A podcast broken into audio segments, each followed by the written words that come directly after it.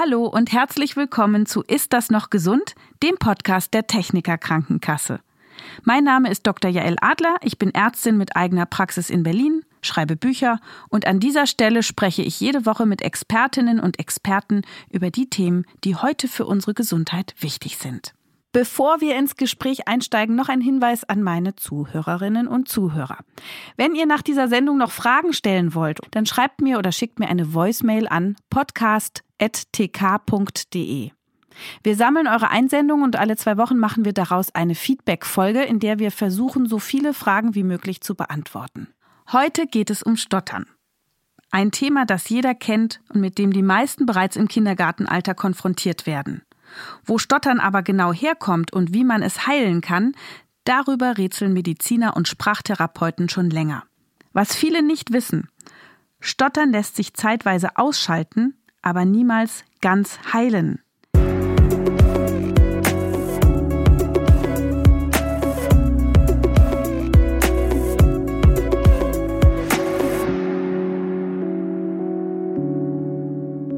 Mein Gast heute im Studio ist eine Patholinguistin und Sprachwissenschaftlerin, Dr. Grit Malin. Die sagt, Stottern ist zwar nicht heilbar, aber man kann die Symptome sehr gut in den Griff bekommen. Sie sagt aber auch, Stottern ist gesellschaftlich total stigmatisiert und absolut nicht anerkannt. Stotterer sind eigentlich Menschen, die am Rande der Gesellschaft stehen. Frau Dr. Marlin hat 15 Jahre lang an der Parkinson-Klinik in Belitz-Heilstätten gearbeitet und behandelt Patienten seit 2013 in ihrer eigenen Praxis. Herzlich willkommen, Grit. Wir kennen uns hier aus Berlin, deswegen sage ich einfach mal du. Herzlich willkommen, Jael. Danke, dass du da bist. Es gibt bundesweit 800.000 Menschen, die stottern. Das entspricht knapp einem Prozent der Gesamtbevölkerung. Ist das viel oder wenig? Das ist sehr viel, wenn man weiß, dass Parkinson zum Beispiel ähm, als Volkskrankheit gilt. Und es gibt in Deutschland momentan 250.000 bis 300.000 Parkinson-Patienten. Gemessen an der Zahl der Stotterer ist das vergleichsweise wenig. Mhm. Ähm, es ist so, dass Stottern eigentlich immer im Kindesalter auftritt. Es beginnt immer vor dem zwölften Lebensjahr bei der Hälfte der Betroffenen zwischen dem dritten und vierten Lebensjahr und bei 90 Prozent aber vor dem sechsten Lebensjahr. Wenn man nach der Pubertät immer noch stottert, bleibt man Stotterer ein Leben lang. In meinem Studium habe ich mal gehört, es gibt einen Unterschied zwischen Sprach- und Sprechstörung. Wozu gehört jetzt Stottern und warum? Stottern gehört zu den Sprechstörungen, wobei nicht geklärt ist immer noch nicht, ob das Stottern nicht eigentlich eine Atemstörung ist. Ah. Ja, aber es ist auf jeden Fall keine Sprachstörung. Eine Sprachstörung ist eine Aphasie, die man nach einem Schlaganfall zum Beispiel bekommt. Es hat nichts mit der Aphasie bedeutet, dass man nicht mehr richtig nicht Sprache richtig produzieren genau, kann dass man nicht Gehirn. mehr weiß, was man sagen will. Ja. Mhm. Äh, und wenn man nicht mehr weiß, wie man etwas sagt, dann ist es eine Sprechstörung. Und das Stottern gehört eher zu den Sprechstörungen. Mhm. Und jetzt bist du ja Patholinguistin und Sprachwissenschaftlerin. Mhm. Wie kommst du zum Thema Stottern? Äh, normalerweise ist das so mit Logopäden verbunden. Kannst du nochmal den Unterschied erklären oder die Gemeinsamkeiten? Wunderbar, wir machen alle dasselbe. Äh, es ist nur in Deutschland so, dass es für ein und denselben Beruf weiß nicht, 13 Ausprägungen gibt. Es gibt akademische Sprachtherapeuten und Logopäden. Mhm. Äh, wir haben aber alle dieselbe Klientel zu behandeln, ja. Und die, äh, das Stottern gehört äh, zu den Redeflussstörungen und damit in das Therapiegebiet von Logopäden und allen anderen Sprachtherapeuten. Mhm. Du hast ja gesagt, das ist ein Stigma, mhm. das Stottern. Es ist irgendwie peinlich. Warum ist das so peinlich? Das ist eine wichtige oder eine gute Frage. Stottern macht nicht nur für den Betroffenen so eine Angstsituation, sondern vor allem auch für das Gegenüber. Wenn man selbst mal überlegt, wie man Stotterern begegnet, versucht man immer sehr höflich zu sein, sich sehr viel Zeit zu nehmen, so zu tun, als würde es einem gar nicht auffallen im schlechtesten Fall. Äh, wenn man so ein bisschen geschickter ist, dann sagt man, ich höre, dass du stotterst, ich höre dir trotzdem zu. Äh, Stottern ist etwas, was irgendwie sehr peinlich ist. Genauso wie wenn wie in der Situation, wenn einem Speichel aus dem Mund läuft, ja, wenn man irgendwie einen Schlaganfall hatte oder wenn eine Seite gelähmt ist, das ist etwas, was gesellschaftlich nicht gut anerkannt ist. Weil es quasi an Krankheit erinnert, an Kontrollverlust, an Vergänglichkeit, an irgendwas ist nicht richtig? Ja, jein, weil es so wirkt, als wäre man unintelligenter oder dümmer als andere. Stottern hat ja was mit einer Unstetigkeit zu tun und keiner flüssigen Sprechweise mhm. und einer sehr verlangsamten, unsteten Kommunikation. Ähm, und viele können nicht unterscheiden zwischen einer Denkstörung oder Kognitionsstörung und einer Sprechstörung. Mhm. Ja, und sowohl der Stotterer als auch der Zuhörer können das Gefühl haben, dass es eben an einer minderwertigeren äh, Kognition liegen könnte oder an einem geringeren IQ. Mhm. Also Stottern ist auch immer etwas, was, deshalb finde ich, ist es so stigmatisierend, was vortäuscht, dass man dummer wäre als andere. Wie ist es denn mit so anderen Dingen wie so äh, Lispeln zum Beispiel? Lispeln ist ja irgendwie ganz niedlich, ne? wenn man an so blonde Mädchen denkt, die lispeln, dann findet man das gerade noch niedlich. Wenn die dann älter werden, ist es nicht mehr so niedlich. Wir beiden sind dunkelhaarig, wohlgemerkt. Ne? Wir lispeln auch nicht. Ähm, lispeln ist irgendwie niedlich. Äh, Stottern ist nicht niedlich. Stottern mhm. war noch nie niedlich. Stottern ist etwas, was nicht flüssig ist und was sehr viel Zeit erfordert auf beiden Seiten. Und das ist, glaube ich, gesellschaftlich einfach so, dass wir ganz wenig Zeit haben. Mhm. Sowohl beim Sprechen als auch beim Zuhören. Mhm. Da noch viel mehr. Deshalb sind Stotterer mh, mm, sehr schnell in die Enge getrieben. Ne? Und dieses, dieses, dieses, dieses, dieses, dieses Stottern ist auch irgendwie so, dass man so zusammenzuckt und denkt, jetzt sag's halt. Mhm. Also es ist etwas, was ganz unangenehm wird, vor allem auch für den Zuhörer. Mhm. Also man kann es als Zuhörer einfach schlecht ertragen. Und ist das Stottern jetzt was Angeborenes, was Genetisches oder äh, hat man irgendwie Pech und es entwickelt sich im Laufe des Lebens? Du hast ja gesagt, es ist schon im Kindesalter auf jeden mhm. Fall gesetzt. Was passiert da im Kopf? Ist es, was ist mit dem Atmen, mit dem Gehirn? Kannst du das so ein bisschen einordnen? Ich versuche mal eine Frage nach der nächsten. Woher kommt Stottern? Stottern ja. ist eigentlich wie Parkinson im Übrigen idiopathisch, weil man eben nicht weiß, woher es kommt. Die Frage ist, gibt es eine Prädisposition? Also gibt es sogar eine Veranlagung, eine genetische Veranlagung. Es gibt einen, einen großen Anteil ähm, an Stotteranamnese. Wenn Kinder stottern, hat meistens ein Elternteil oder auch beide Elternteile haben gestottert. Ähm, man ist sich überhaupt nicht einig, wo Stottern sitzt im, Im Gehirn. Gehirn ne? Also mhm. ist es irgendwie eine Fehlschaltung? Ist es ein Lateralisierungsproblem? Was heißt das? Das heißt, dass Sprache ja lateralisiert ist. Die meisten Menschen haben Sprache, Sprachverarbeitung und Sprachproduktion auf der linken Seite. Im Gehirn? Im Gehirn und das Denken sitzt eher auf der rechten Seite, mal so ganz banalisiert, ja. Und äh, man hat die Idee, das ist so ein neuropsychologischer Ansatz, dass Stotterer eher eine min, also eine weniger stark ausgeprägte Lateralisierung haben. Das kann bedeuten, dass sozusagen also Sprache eher über den ganzen Skalp äh, verteilt ist. Also Ach dass so. Sprache sozusagen nicht nur links verarbeitet wird, sondern auch rechts. Aha. Aber das ist nicht evidenzbasiert. Das ist, ähm, da äh, wagt man sich quasi nicht dran, weil man nicht weiß, wo man suchen soll. Normalerweise wäre also Sprache auf der einen Seite, beim Stotterer ist es aber auf beiden Seiten. Das kann sein, das ist die Idee. Es ist einer der Ansätze. Es gibt mhm. noch zwei andere Ansätze oder es gibt noch mehrere Ansätze. Es gibt zwei, die sozusagen einen Namen haben, ein psychodynamischer Ansatz, der aber größtenteils widerlegt ist, der geht davon aus, dass Stotterer Konflikte haben, dass das ein Schrei nach Fürsorge und Aufmerksamkeit ist, der sozusagen sie zum Stottern führt, mhm. um unbewusst Konflikte zu verarbeiten, mehr Aufmerksamkeit zu bekommen. Ähm, und es gibt eben den Ansatz, dass man sagt, es hat eine ganz starke genetische Veranlagung. Dann müsste, es man, müsste man es aber lokalisieren können. Also im Gehirn die, die Regionen finden genau. können, wo es genau. passiert. Mhm.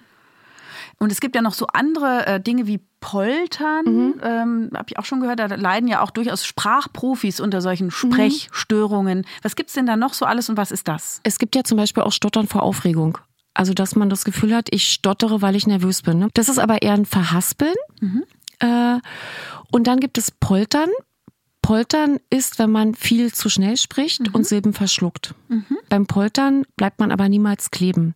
Es gibt ein Phänomen, Du hast vorhin gefragt, wo es Stottern gibt, also wo mhm. Stottern passiert und warum. Es gibt ein Phänomen, das nennt sich Freezing of Speech. Und das ist, wie der Name schon sagt, ein Festkleben von Sprache. Mhm. Und ich finde, das beschreibt es ganz schön. Allerdings bei Menschen, die äh, neurologisch bedingte Erkrankungen haben, also wenn Stottern erworben ist mhm. und nicht entwicklungsbedingt, dann bleiben Menschen kleben beim Sprechen die dehnen dann nicht nur Wörter und wiederholen nicht nur Wortteile, sondern können überhaupt nicht lossprechen. Mhm. Das kennt man beim Parkinson, weil wir da den Vergleich, finde ich, so ganz schön gezogen haben, bei einem Freezing of Gate. Das heißt, die Patienten bleiben kleben, tippeln und können dann vielleicht losgehen. Mhm. Das gibt es eben auch als Phänomen beim Sprechen. Und das ist etwas, was nicht gut erforscht ist. Weder mhm. entwicklungsbedingt noch bei neurologisch bedingten Erkrankungen. Du hast vorhin gesagt, dass Menschen verleitet sind, Stotterer für weniger intelligent zu halten, weil sie ja quasi vermeintlich mit den Gedanken hängen bleiben. Dabei ist nur das Sprechen, was hängen bleibt oder nicht mhm. vorankommt. Bei Kindern ist es ja oft so, wenn die gerade besonders pfiffig sind und sehr schnell denken, kommt manchmal das Mundwerkzeug quasi, die Muskulatur, das Sprechen nicht hinterher. Da sind es ja eher dann die ganz schlauen Kinder. Also kann man das Stottern der Intelligenz zuordnen oder ist es völlig unabhängig von klug oder nicht klug? Es ist völlig unabhängig, aber viele Stotterer sind besonders klug. Das heißt, die haben ganz oft eine Rille mehr wie Autisten, wie Was so eine heißt Art eine Rille mehr? Inselbegabung. Das bedeutet, dass Stotterer meistens einen hohen IQ haben. Also ziemlich intelligent sind. Es ist ja so, dass bei Kindern es ein entwicklungsbedingtes Stottern gibt. Das dauert nicht länger als drei, vier Monate an. Wie das alt heißt, sind die Kinder, da? Mhm. die sind so um die drei Jahre. Es gibt ja Phasen des Vocabulary Spurts, wenn Kinder eine unheimliche, Explosion haben beim Wortschatz. Was heißt das jetzt? Übersetz mal. Das heißt, dass Kinder plötzlich einen Zuwachs haben an äh, 200 Prozent Wortschatz. Ne? Sie haben 50 Wörter mit zwei und haben dann 300 Wörter im Alter von drei. Wo die Eltern sagen, ich habe das Gefühl, das Kind will ganz viel erzählen und schafft es nicht, wie du sagtest. Ja, und kommt in so eine in so eine Redeflussverhaspelung. Das hört aber dann sehr schnell auf. Das ist auch sozusagen per Definition so, dass wenn ein Stottern länger anhält als drei Monate, dass man dann das schon abklären sollte beim Kinderarzt. Da wird es eigentlich auch zum ersten Mal beschrieben. Und dann ähm, bekommen die Eltern im besten Fall eine Überweisung zum Sprachtherapeuten. Meistens leider sehr spät. Ja, also wenn ein Kind mit drei Jahren stottert, ja, es gibt so ein paar Laute, die so Stotterlaute sind, wie S, N, L, D. Ja, und die Kinder bei W-Wörtern, ne, wo, wie, was, warum, ständig stottern, dann sollte man schon schauen, dass das nach einem Vierteljahr spätestens wieder weg ist. Was auch passieren kann, ähm, dann, wenn Kinder zum Beispiel selektiven Mutismus entwickeln oder wieder anfangen das? einzunässen, eine ganz andere Erkrankung, die mit Schweigen einhergeht, also wenn Kinder aufhören zu sprechen in bestimmten Umgebungen. Das ist so etwas, was auch fürs Stottern gelten kann, wenn Kinder in den Kindergarten kommen, wenn sich ein Elternteil trennt, wenn irgendein traumatisches Erlebnis äh, sich einstellt, dass dann Stottern ausgelöst werden kann. Und das sollte innerhalb von drei Monaten Das wieder sollte weg nach sein. drei bis also drei Monaten bis zu einem halben Jahr eigentlich wieder weg sein. Du hast jetzt gerade schon so ein Beispiel mit diesem Mhm. W gebracht. Kannst du mehr Beispiele bringen und dann auch erklären, ab wann das dann wirklich Stottern ist? Also Mhm. Die Symptome mal ein bisschen zeigen? Es gibt eigentlich drei Arten von Stottern. Es gibt das tonische Stottern, wo sozusagen ähm, stumme oder hörbare Blockaden das Sprechen einleiten, wenn man nicht weiterkommt. Nicht weiterkommt? Ja. Dann gibt es das klonische Stottern, das ist dieses ja, oder der. So wie so Wie Muskelzuckungen quasi. ja, Ne? also wie so eine, super schnelle Wiederholung von äh, einzelnen Lauten oder Silben. Mhm. Ähm, und dann gibt es sozusagen Füllsel, also so eingeschobene Laute, die wie so eine Interjektion wirken, aber keine sind. Also Was heißt das? Das ist, wenn man immer wieder so ein ähm, äh, äh, äh, äh, äh, ja äh, äh, äh, äh, hat. Ja, das haben wir ja alle oder viele von uns haben bei Reden manchmal so ein M Ja. Wort dazwischen. Das Mhm. ist noch kein Stottern. Wenn es sich aber andauernd wiederholt und das Sprechen auffällig davon gestört ist, dann ist es eine Interjektion, die sozusagen zum Stottern gehört. Also Also, ein ein, Einwurf- Füllelement, ein Füllelement. Einwurf, Mhm. was zu viel ist. Ja, also ein Füllelement, was zu viel ist. Genau. Mm, Das sind sozusagen, oder das, die, das, der wichtigste Anhaltspunkt, um Stottern zu definieren als Stottern ist, dass es eben nach, die, das Lehrbuch sagt, nach drei Monaten, man kann, glaube ich, das ein bisschen aufweiten, den, den Zeitraum, dass Stottern nach sechs Monaten noch nicht vorbei ist. Also das Kind quasi weiter stottert. Und dann gibt es ja noch das Dehnen. Genau, neben dem tonischen und klonischen Stottern gibt es Dehnungen. Wie der Name schon sagt, sind das meistens Vokale, die sehr gedehnt werden. Oh. Was das Sprechen dann sehr langsam macht. Das sind im Übrigen auch meistens dieselben Vokale. Also wenn ein Kind sich aufhängt an einem Vokal, dann ist es sehr gerne dieser Vokal und es ist sehr häufig das E.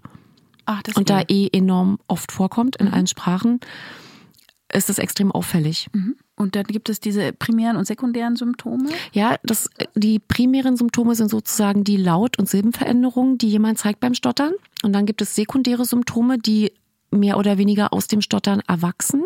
Das sind nämlich Verme ist ein Vermeidungsverhalten und auch ein Fluchtverhalten. Ja, dass Kinder vermeiden zu sprechen und auch Sprechsituationen entfliehen. Und das ist das, was sozusagen das Stigma vorbereitet oder einleitet. Mhm. Ja, also dass man lernt sehr zeitig, dass Stottern etwas ist, was man lieber lässt. Mhm. Und ein Kind, das merkt, dass es nicht weiterkommt, wird entweder aggressiv mhm. und schlägt um sich mhm. oder es zieht sich extrem zurück. Mhm. Und ich hatte jetzt einen, weil wir vorhin beim selektiven Mutismus waren, also beim Schweigen, mhm. beim ausgestanzten Schweigen. Ich hatte ein Mädchen, bei der hat sich das Schweigen aus dem Stottern entwickelt. Mhm. Das fand ich ganz spannend. Also es hat sehr mhm. lange gedauert, bis ich das anamnestisch erfragt habe. Und das war ein Mädchen, was gestottert hat, sich dann zurückgezogen hat, weil es ausgelacht und gehänselt wurde mhm. und dann sozusagen in so eine Schweigehaltung gekommen ist. Mhm. Das heißt, dieses körperliche Problem macht wirklich dann große soziale mhm. Folgen für das Kind aus. Das ist Stottern Folgen. ist eine extreme mhm. gesellschaftliche Ächtung. Mhm. Also Stottern ist etwas, was sehr peinlich ist. Mhm. Und wenn man sich erinnert an den Film The King's Speech, dann hatte der ein oder andere im Kinosessel vielleicht auch das Gefühl, dass man jetzt gerne aus dieser Situation raus möchte, so weil es ganz so unangenehm ist. Genau. Mhm. mhm. Wir haben dazu auch eine Hörerfrage. Ich habe einen Arbeitskollegen, der stottert und fragt mich, wie ich damit am besten umgehen sollte. Soll ich auf ihn zugehen? Soll ich ihn darauf ansprechen? Das ist ganz schwierig. Und das ist auch ein bisschen personenabhängig, also individuell abhängig, von der Situation abhängig auch. Stotterer wissen, dass sie stottern. Und wissen auch, dass meistens nicht die Zeit nicht ausreicht, um das zu sagen, was man möchte. Jetzt ist Kommunikation nicht so, dass sie hübsch in Einwortsätzen stattfindet ähm, und man sehr viel Zeit hat abzuwarten, bis der Stotterer sich ausgekekst hat. Ja. Ähm, ich handhabe es so, dass ich demjenigen sage, dass ich weiß, dass er stottert und dass das, dass man sich erstmal einhören muss und der Stotterer sich auch einsprechen muss und dass ich mir jetzt aber die Zeit nehme zuzuhören. Und das kommt manchmal gut und manchmal schlecht an. Also es kann passieren, dass ein Stotterer sagt, das interessiert mich nicht, ich spreche genauso wie alle anderen und dann immer hektischer wird beim Sprechen. Und da muss man eben sehen für sich selbst, ob man aus der Situation rausgeht und sagt, wir haben jetzt einfach nicht genügend Zeit. Ich habe jetzt eine ganz klare Frage, kannst du bitte auf diese Frage antworten, wenn es im Arbeitskontext ist? Also wirklich ganz klar. Und dann vielleicht auch sagt, am besten so kurz wie möglich wir haben einfach nicht so viel Zeit jetzt, aber die Antwort ist wichtig. Und dann lass uns irgendwie später nochmal drüber sprechen. Also es so zu tun, als würde man es nicht bemerken, ist völlig verkehrt. Manchmal ist es einem aber auch peinlich und die Person spiegelt einem, dass sie nicht möchte, dass man sie darauf anspricht. Da ist sozusagen Sensibilität im Umgang mit Menschen gefragt. Dazu hat man aber im Arbeitsalltag manchmal auch keine Zeit. Dann sind Hierarchien im Job auch so, dass es nicht immer angepasst ist. Ein Stotterer, der in der Hierarchie über einem steht, auf das Stottern aufmerksam zu machen und irgendwelche Verhaltensregeln vorzugeben. Also da ist es einfach ganz, ganz wichtig zu schauen, womit man sich selbst als Zuhörer und als Gesprächspartner am besten fühlt. Das ist für den Stotterer nach meiner Erfahrung am einfachsten. Es gibt eine sehr lustige Begebenheit, glücklicherweise für beide, für den Stotterer und für mich. Das ist ein Mann, der was erzählt hat und dann habe ich gesagt, sprich doch einfach mal ein bisschen langsamer. Und dann hat der ganz doll angefangen zu lachen und hat gesagt, ich kann ich nicht. Und es war eine sehr entspannte Situation, weil wir beide wirklich herzhaft lachen mussten. Die hat auch munter weitergestottert und ich habe gesagt, weißt du, das wäre wirklich ein Anfang, das Sprechtempo zu reduzieren oder irgendwie darüber nachzudenken, dass man das beeinflussen kann. Vielleicht auch in therapeutischem Sinne. Das war ein junger Mann, der war Anfang 30, der in seinem Leben noch nie eine Stottertherapie gemacht hat, der Informatiker war, also schon den Beruf danach gewählt hat, wo er weniger sprechen muss als in anderen Berufen, aber eben sein Leben lang damit durchgekommen ist. Und ähm, das fand ich für mich ganz schön, weil ich gemerkt habe, dass ich Stottern einfach wie jeder andere Mensch, also jeder andere Mensch, der kein Sprachwissenschaftler ist, eben auch handelt oder nicht. Und das war einfach was, was mir, was so aus mir rauskam. Ich habe wieder darüber nachgedacht, was ich sage, noch wie ich das sage, aber das war halt die Wahrnehmung, ja, die ähm, immer auch mit Tempo sozusagen einhergeht bei vielen. Ja, viele sagen, sprich doch mal langsam. Ja, bei diesem Stottern, auch wenn es so klemmt, hat man dennoch das Gefühl, das ist irgendwie immer zu schnell. Das, was vorher klebte, explodiert dann oder akzeleriert, also beschleunigt sich so. Und ich glaube, die Intuition vieler Leute ist einfach zu sagen, entspann dich mal, mach mal in Ruhe, mhm. das kriegen wir schon. Mhm. Und entspann dich mal ist etwas, was Stotterer leider so überhaupt gar nicht entspannt. Also ein Stotterer, der hört, entspann dich mal, zieht sozusagen die Muskulatur nochmal zusammen, im schlechtesten Fall auch die Atemmuskulatur. Du hast ja die Psyche auch schon so vorhin erwähnt, die eine Rolle spielen könnte. Wenn man jetzt jemand so ein bisschen unter Druck setzt, du, wir haben jetzt aber gar keine Zeit, jetzt komm mal bitte zum Punkt. Das setzt einen ja tierisch unter Druck. Da könnte ich mir vorstellen, wird das Stottern schlimmer. Also wie ist denn der Einfluss der Psyche jetzt auf, auf das Sprechen? Extrem Stotterer sind hartgesottene Burschen und Mädels, die kennen ja das Problem vom, von frühestem Kindesalter an und wissen, dass sie immer zu lange brauchen und dass die Zeit immer zu kurz ist und dass sie aber eben nicht in Einwortsätzen sprechen möchten. Und ein gewiefter Stotterer, der sagt dann, naja, dann entweder wir reden jetzt oder nicht. Ja, ähm, wichtig ist nur aus meiner Erfahrung auch so im Familienkreis, wenn ein Stotterer so ein Geburtstagsgedicht vorträgt, wo die eine Hälfte der Gruppe aufpassen muss, dass sie nicht lacht, die andere schon anfängt, ne, Kinder zum Beispiel denjenigen nachzuäffen und die nächsten so ganz unruhig auf dem Stuhl hin und her rutschen und ihnen langsam irgendwie die Schweißränder unterm Ärmel hervortreten. Das ist ganz irre. Wir gehen jetzt mal in Richtung Therapie. Mhm. Da gibt's ein paar Tricks. Welche sind das? Es gibt verschiedene Therapieansätze. Die eine Richtung modifiziert das Sprechen und die andere Richtung versucht, mit dem Stottern umzugehen. Mal so ganz grob unterteilt, da kommen wir, glaube ich, noch dazu. Und dann gibt es Techniken, die man sozusagen im Sprechtraining benutzen kann. Man kann versuchen, Sprechen rhythmisch zu verändern mit einem sogenannten Sprechbrett, wo die Patienten quasi mitklopfen können, also wo es quasi eine haptische Unterstützung gibt. Dann gibt es ein Metronom, was man den Patienten geben kann.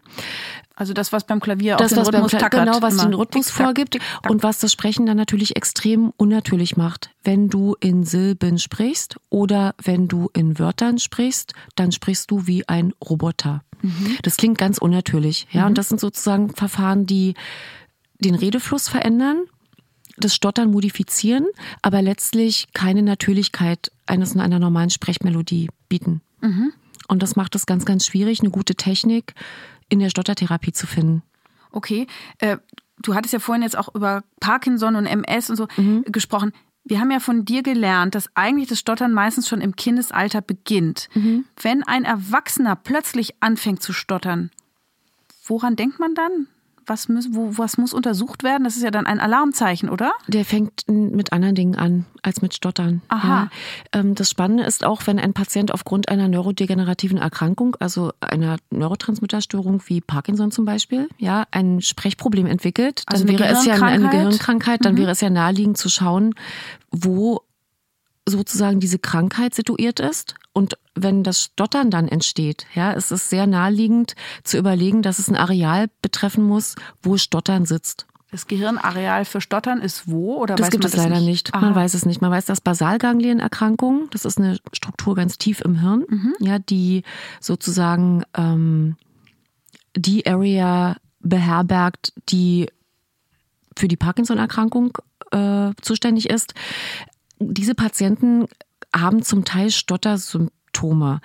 Mm, da aber erworben, ja, mhm. eher im Sinne einer Redeflussstörung und eher im Sinne von Speech Rushes, also solchen Sprechsalven. Das heißt, die bleiben kleben und schießen dann los. Also das ist eher ein Stottern, was mit einer extrem schnellen Wiederholung von Wortanteilen einhergeht. Eine ganz bekannte Therapieform ist die Kassler Stottertherapie, KST. Worum geht's da?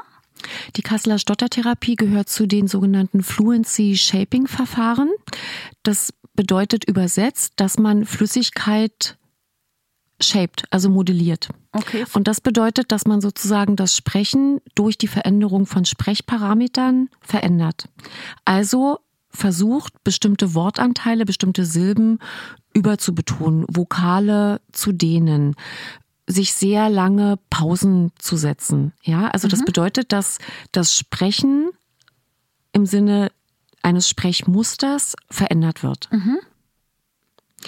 Es gibt auf der anderen Seite sogenannte Non-Avoidance-Verfahren. Das sind Modifikationsverfahren, die das heißt ja nicht Vermeidungsverfahren übersetzt, oder? Ja, die sozusagen den Stotterer auf eine andere Weise als durch die Beeinflussung ihres Sprechmusters dazu bringen, zu sprechen, obwohl sie stottern. Also das beeinflusst das Stottern an sich nicht. Also es ist keine Redeflusstherapie, sondern es bringt die Person in den Modus, immer sprechen zu können mit Stottern. Kannst du erklären, welche Therapieformen existieren rund um Stottern? Es gibt eigentlich drei Therapieansätze. Es gibt Fluency Shaping Verfahren, die, wie der Name schon sagt, die Flüssigkeit modellieren. Die Sprechflüssigkeit. Die Sprechflüssigkeit mhm. und im Prinzip die Sprechmelodie. Also das Sprechen eines Betroffenen modifizieren. Dann gibt es dem gegenüber stehend die Modifikationsverfahren, Non-Avoidance-Verfahren nennt man sie auch. Das sind sozusagen Verfahren, die dem Stottern Raum geben die also nicht die, das Sprechen an sich modellieren, sondern das Verhalten eines Stotterers in Sprechsituationen. Das dritte, die am wenigsten anerkannte Therapiemethode, weil so unspezifisch, ist eine Atem-Stimmkoordinationsmethode, die darauf basiert, dass man den Einatmen besonders betont und den Fokus der Therapie auf die Atmung legt. Weniger auf die Artikulation bestimmter Phrasen oder Laute. Und äh, jetzt hattest du das Fluency Shaping Verfahren, also über die Sprechflüssigkeit zu gehen, erwähnt. Und da gibt es die Kasseler Stottertherapie, mhm. KST. Kannst du die kurz erklären? Das, was die Kasseler Stottertherapie, die im Übrigen die einzig gut evidenzbasierte Therapiemethode also ist. Es viele ist ja Studien sehr, dazu? Viele, es viele Studien gibt, beziehungsweise es überhaupt Studien gibt, die das angeschaut haben. Also die angeschaut haben, gibt es ein Follow-up? Also hat diese Methode Erfolg und hat diese Methode eine Nachhaltigkeit. Das mhm. ist ein ganz großes Problem. Ich glaube, darauf kommen wir noch. Also was ich sagen wollte, ist, dass die Kasseler Stottertherapie sinnvoller erscheint zunächst für manche Patienten, weil sie dem Patienten die Möglichkeit gibt, das Stottern selbst zu beeinflussen. Wenn du eine Technik hast, kannst du in der Regel deine Sprechweise oder deinen Stil ja, mhm. beeinflussen. Mhm. Das bieten die anderen Methoden so nicht an. Die gehen sozusagen davon aus, dass man mit dem Stottern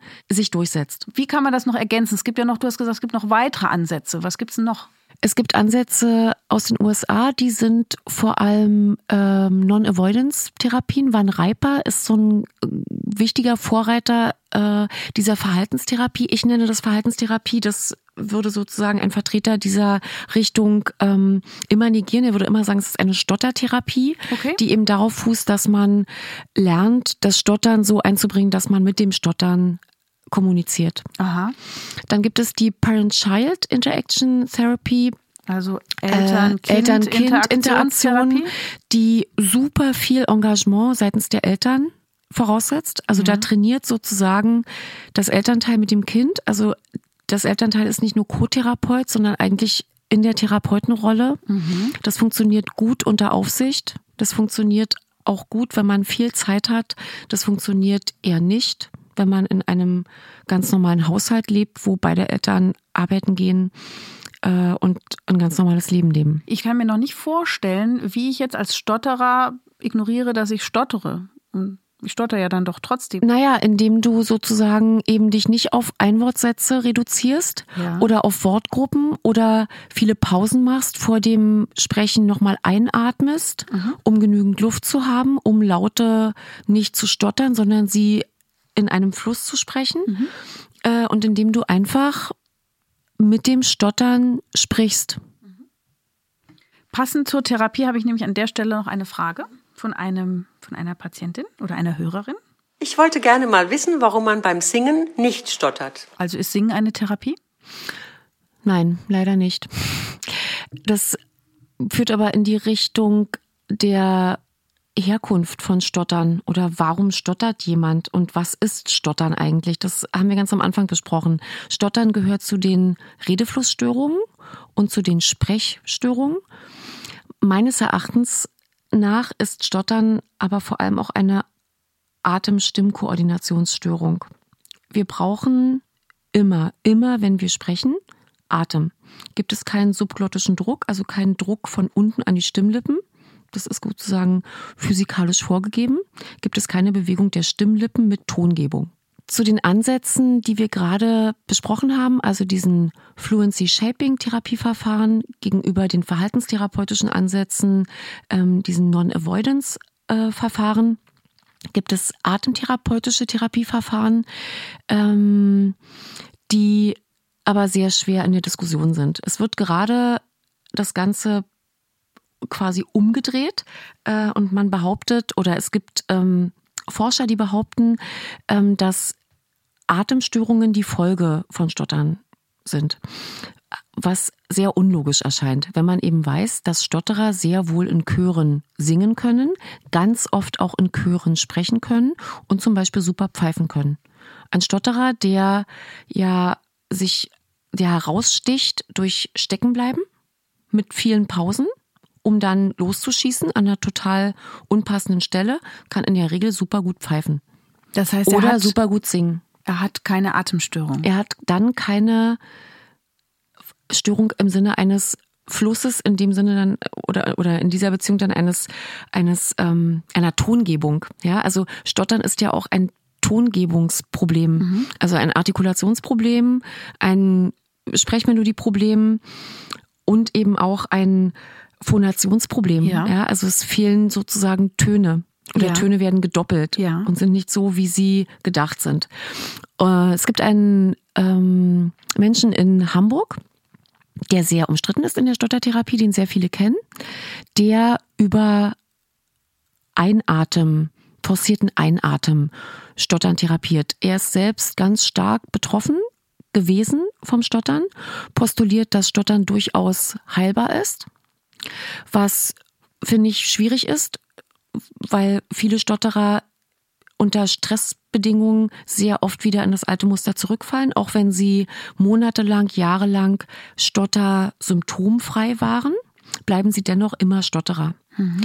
Ähm, die Therapiemethode ähm, von Ole Bruns basiert darauf, dass man forciert einatmet unter Kontrolle des Zwerchfells, was sozusagen am Anfang auch angeleitet wird, also mit taktiler Begleitung. Das heißt, Mit man fand man fest an, genau.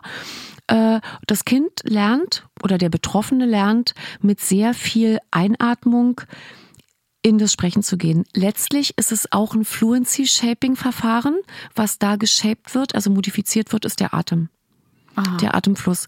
Es gibt eine Atemtherapeutin, die sehr berühmt ist, Ilse Middendorf, die mal gesagt hat, beeinflusse niemals den Gang des oder den Weg des Atems eines Menschen, weil er dann völlig aus dem Konzept kommt. Jetzt wissen wir als Frauen, die Kinder bekommen haben, dass das manchmal nicht zu umgehen ist, dass man den Weg des Atems sehr wohl beeinflussen kann. Beim Pressen. Beim Pressen, ja. Oder auch um Schmerz zu überwinden. Äh, deshalb finde ich das so ein bisschen schwierig. Ähm, beim Stottern ist es auf jeden Fall so, und das sagen eigentlich auch letztlich zeigen das alle Therapieformen, auch die Kasseler Stottertherapie, dass man nicht ohne eine Veränderung des Einschwungs, ja, des Einatems in eine andere, ähm, in einen anderen Redefluss kommt. Das heißt, ähm, um das jetzt nochmal auf den Punkt zu bringen, Atmung ist die Basis. Atem ist die Basis. Ja, wenn du darauf achtest, mit welchen Lauten du eine Phrase beginnen lässt, hast du immer im Hinterkopf, wie viel Einatmen dafür notwendig ist. Wir sprechen grundsätzlich mit der Ausatmung. Mit der Einatmung kann man nicht sprechen. Ja, man spricht immer auf der Ausatmung, aber man kann sozusagen die Tiefe der Einatmung beeinflussen und damit den Beginn des Sprechens für einen Stotterer einfacher gestalten was aber auch eine Art von Shaping ist, die man erlernen muss und die man dann beherrscht, wenn man sie immer und immer und immer wieder trainiert. Das kann man sich aber vorstellen, dass wenn ein fünfjähriges Kind äh, mit der Kasseler Stottertherapie drei Wochen behandelt wird und lernt, bestimmte Phrasen auf eine bestimmte Art und Weise zu sprechen, bestimmte Laute anders zu sprechen als bislang, dass das in einem Spielkontext, äh, in so einer Lego-Situation ganz, ganz schwierig ist, daran zu denken. Also Stottertherapie ist immer geführte Sprechtechnik. Das fällt manchmal Kindern leichter, das spielerisch zu übernehmen. Es gibt jetzt ein sehr schönes Online-Programm auch ähm, der Kasseler Stottertherapie, wo sozusagen durch visuelles Feedback und auch akustisches Feedback ähm, den Kindern leichter gespiegelt wird, was sie da tun. Das hat ein gutes, äh, äh, ein gutes äh, Follow-up, dieses Therapieprogramm. Also das unterstützt, bedeutet? bedeutet, dass es eine Nachhaltigkeit gibt, dass die, der Therapieerfolg eben nicht nach drei Monaten vorbei ist. Es ist so, dass nach so einem Intensivtraining äh, die Eltern ein Jahr bei beiden Programmen, ne? also bei dem, Inter bei dem Intensivtraining, das man macht, aber auch bei dem Online-Programm sozusagen immer wieder kontrolliert werden, ob der Therapieerfolg noch da ist. Also die halten sozusagen engen Kontakt zum Therapeuten, wenngleich sie nicht mehr in der Therapiesituation sind. Also es ist so, dass ein Jahr äh, nach Abschluss der Therapie es immer noch Gespräche gibt, Skype Gespräche, Telefonate mit den Eltern, dass gefragt wird, äh, ob das Kind wieder an das alte Stottermuster zurückgefallen ist oder ob der Erfolg der Therapie anhält. Der Erfolg der Therapie bedeutet im Übrigen nicht, dass jemand stotterfrei ist, mhm. sondern dass das Stottern in vielen Situationen gerne auch so oft wie möglich äh, unterdrückt werden kann. Mhm. Also überwunden werden kann. Es gibt ein paar prominente Stotterer, die mhm. aber ja nie durch ihr Stottern auffällig werden. Wie schaffen die das? Das ist eine gute Frage. Wenn man sich mal überlegt, wie oft man Ed Sheeran singen hört und sprechen hört, weiß man, dass man ihn bei Verleihungen fast nie sprechen hört, dass er sehr gern sehr, sehr kurz spricht, dann sehr schnell und dass man sich eigentlich immer nicht erinnern kann, wo man ihn eigentlich überhaupt gehört hat. Also es gibt wenige Situationen und Marilyn Monroe hat in ihren Filmen, die sozusagen so lange geschnitten waren, bis der Satz dann saß, auch immer eher sehr gehaucht. Ja, also die Monroe hat eine sehr spezifische Sprechweise, die sehr sexy wirkt, so verhaucht, äh, dahinschmelzend. Meiner Ansicht nach ist das eine erlernte Sprechtechnik. Stottertherapie ist meines Erachtens nach eine ganz stark individuell angepasste oder sollte eine ganz stark individuell angepasste Therapie sein. Es gibt nicht die Therapie, für den Patienten. Man muss einfach schauen, womit jemand sich arrangieren kann. Es gibt Kinder, die können nicht unnatürlich sprechen. Also die können es sich auch nicht angewöhnen, erst ganz tief einzuatmen, um dann einen Tiernamen mit einem A zu sagen, zum Beispiel Affe. Sie können es einfach nicht. Das sind dann Kinder, die wahrscheinlich besser aufgehoben sind, mit dem Stottern zurechtzukommen. Gibt es einen Trick, den man auch vielleicht für Kinder äh, geben kann, wie, wie, sie sich verhalten können, also im Sinne der Verhaltenstherapie, um nicht zu stottern? Hm. Die Kinder, die sozusagen keine Sprechtechniken erlernt haben oder nicht anwenden können, sollten versuchen, Dualität zu vermeiden oder Duplizität zu vermeiden. Also bedeutet? Also bedeutet, dass sie eins nach dem anderen machen. Und damit meine ich nicht nur die Jungs unter den Kindern, auch die mhm. Mädchen. Es gibt einfach Kinder, die können nicht bauen und sprechen und andere Fragen gleichzeitig. Die müssen zunächst mal das eine machen, am ehesten erst die motorische Leistung, also etwas zusammenbauen, einen Lego-Ritterturm und dann darüber sprechen. Aha. Und das muss erlernt werden. Ja, das kann man Kindern sozusagen beibringen, sich zunächst auf eine Sache zu konzentrieren und dann auf die nächste. Wie gehen denn die Familien, die Patienten damit um, wenn du denen sagst, wir können das Stottern lindern, auch teilweise abschalten, aber wir können es nicht heilen? Das ist natürlich ganz schwierig. Was ich am Anfang sage, ist, dass Stottern leider eines der undankbarsten Redeflussdefizite ist, dass man einen sehr langen Atem haben muss, im wahrsten Sinne des Wortes, um Stottern zu überwinden. Und dass es eine große Bereitschaft von beiden Seiten geben muss. Jetzt ist eine Bereitschaft bei einem vierjährigen Kind natürlich begrenzt. Der hat ja auch nicht so einen Leidensdruck, noch nicht. Es sei denn, der, der hat Leidensdruck, ja, ja, der hat Leidensdruck im Kindergarten ganz oft. Das ist ganz irre, wie ne, also Stottern macht auch Persönlichkeiten, glaube ich, weil Stotterer ihr Leben lang sich durchsetzen müssen. Und das lernen die Kinder sehr schnell, dass sie entweder die Klappe halten oder halt einfach sprechen. Ja, was man festlegen muss, ist, dass es für die Therapie, auch für die Hausaufgaben zu Hause eine festgesetzte Zeit gibt. Das ist komplett abhängig von der Konzentrationsfähigkeit und der Compliance der Kinder. Es gibt Kinder, die haben nach einer Dreiviertelstunde Therapie schon die Nase voll und weichen sozusagen in der Therapie auch aus dem Korsett, vom Korsett ab und bleiben nicht in sozusagen diesem neuen Sprechen und haben auch gar keine Lust zu Hause mit den Eltern zu sprechen. Wichtig ist, für alle, dass das Stottern nicht totgeschwiegen wird. Es gibt viele Eltern, die sagen, wir gehen nicht mehr zu feiern, wir gehen nicht mehr zu Kindergeburtstagen, wir gehen auch nicht mehr zu den Großeltern, weil dann immer gesagt wird, da musst du doch was tun. Da muss doch mal was getan werden. Das kann ja so nicht bleiben. Äh, das ist wichtig, ja, dass man das Stottern annimmt und versucht, die Kinder oder den Betroffenen, die Jugendlichen nicht in die Isolation zu treiben. Noch viel schlimmer ist es in der Pubertät, wenn jemand Pickel hat und dann noch stottert und dann noch dick ist. Das ist ein ganz großes Problem. Pubertät ist immer ein Problem, aber Pubertät mit Stottern ist ein richtig großes Problem. Mhm. Und inwiefern ist dann Angst und Angst vor dem Stottern äh, ein Einflussfaktor, wahrscheinlich ein riesengroßer? Ein ganz großes. Das ist so ein Henne-Ei-Problem. Was ist zuerst, das Stottern oder die Angst? Ja, die Reaktion auf Stottern macht Angst denke ich. Mhm. Also es, man hat keine Angst und stottert dann, sondern es ist eine gelernte Reaktion auf Stottern, die zu bestimmten Verhaltensmustern führt. Du hast ja gesagt, manchmal ist das Stottern ganz lange weg und dann in Stresssituationen kommt mhm. es plötzlich wieder. Wie erklärt man sich denn das dann? Dass man da sozusagen die Technik verloren hat und keinen Zugriff mehr hat, beziehungsweise man auch so überlagert ist durch Stress, Trauma, Leid, psychische Probleme, dass Techniken, die man erlernt hat, einfach verschwunden sind.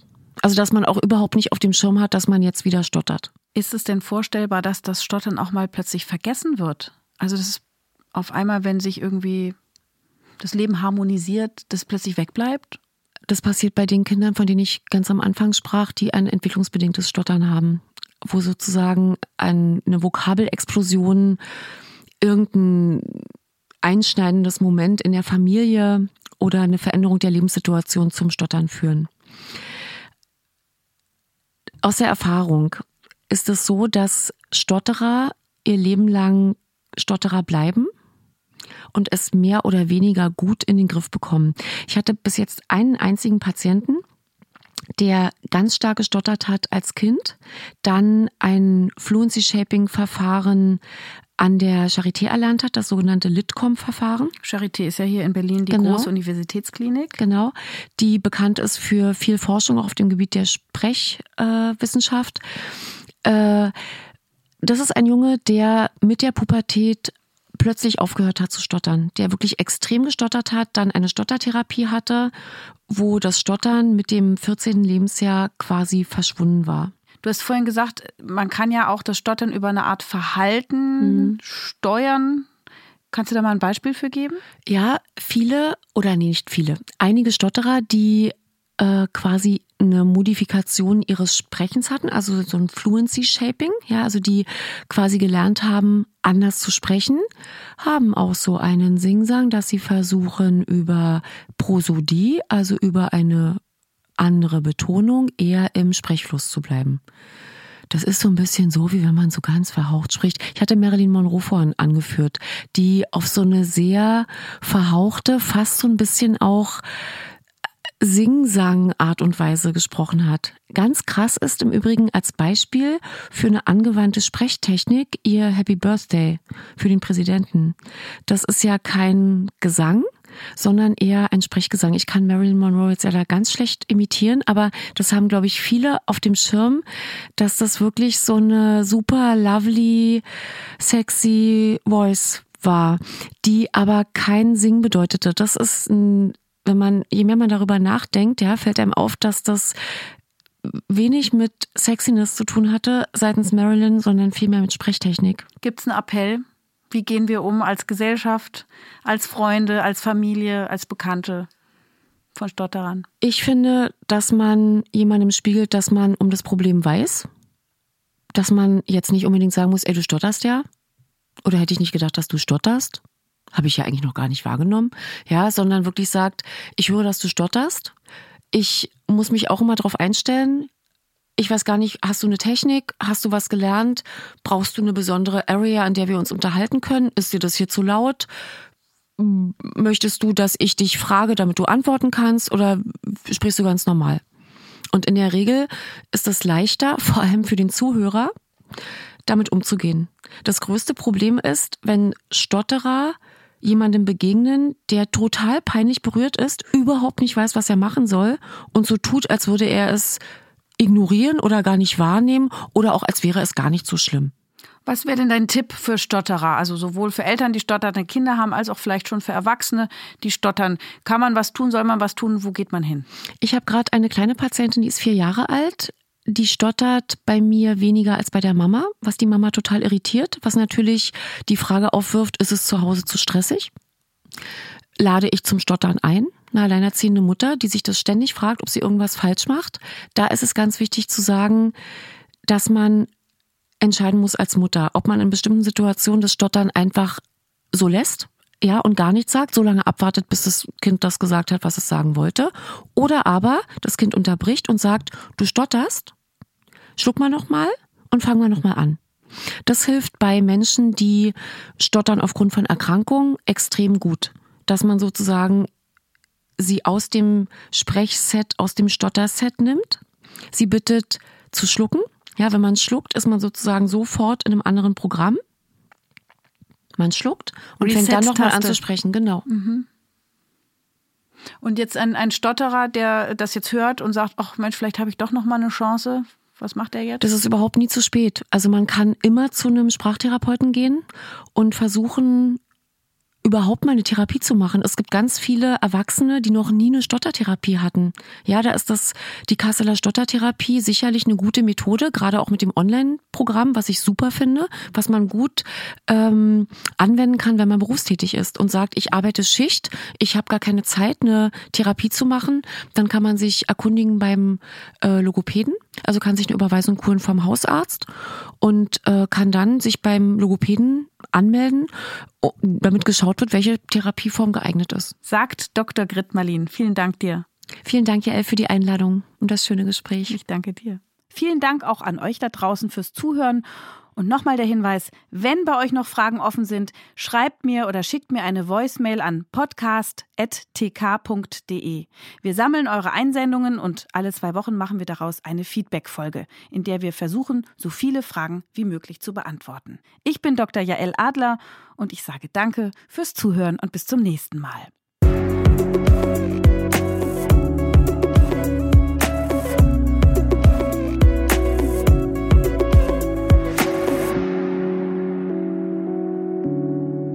Das war Ist das noch gesund?